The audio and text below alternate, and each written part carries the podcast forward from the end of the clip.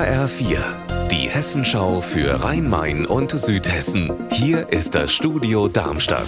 Ich bin Stefan Willert. Guten Tag. Entwarnung in Darmstadt-Eberstadt bei dem Brand der Papierfabrik ist offenbar kein Asbest freigesetzt worden. HR-Reporterin Petra Demand in Darmstadt, wo hat man das denn überprüft?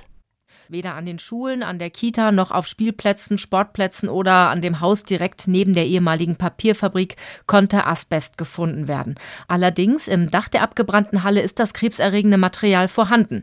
Die Feuerwehrleute müssen beim Nachlöschen also besonders vorsichtig sein und es muss jetzt auch geklärt werden, wie der Besitzer das alles entsorgt. Wenn auf dem Rhein Menschen in Not geraten, dann muss es schnell gehen. Aber bei Niedrigwasser stehen Rettungskräfte hier in Südhessen vor Problemen. Sie müssen Umwege fahren, um ihre Boote in den Rhein zu lassen, weil hier viele Rampen am Ufer zu kurz sind für Niedrigwasser. HR-Reporterin Anna Vogel, die Deutsche Lebensrettungsgesellschaft DLRG, fordert dringend Änderungen. Welche? Zum Beispiel in Triburg-Kornsand müsste die Rampe verlängert werden, damit sie bis ins niedrige Wasser reicht, hat mir der Einsatzleiter des DLRG-Kreisverbands Groß-Gerau gesagt. Denn jetzt müssen die Wasserretter teilweise lange Umwege nehmen, was wertvolle Zeit kostet. Und die Wasserrettung hat zwar inzwischen ein Schlauchboot, für das es keine Rampe braucht, aber das ist nicht für alle Einsätze geeignet. Deshalb braucht es dringend Lösungen. Darum will sich jetzt auch der Staatssekretär aus dem Innenministerium kümmern. Auf der Bundesstraße 426 hier im südhessischen Mühltal bei Darmstadt müssen Autofahrer in den kommenden zehn Wochen nachts einen Umweg in Kauf nehmen.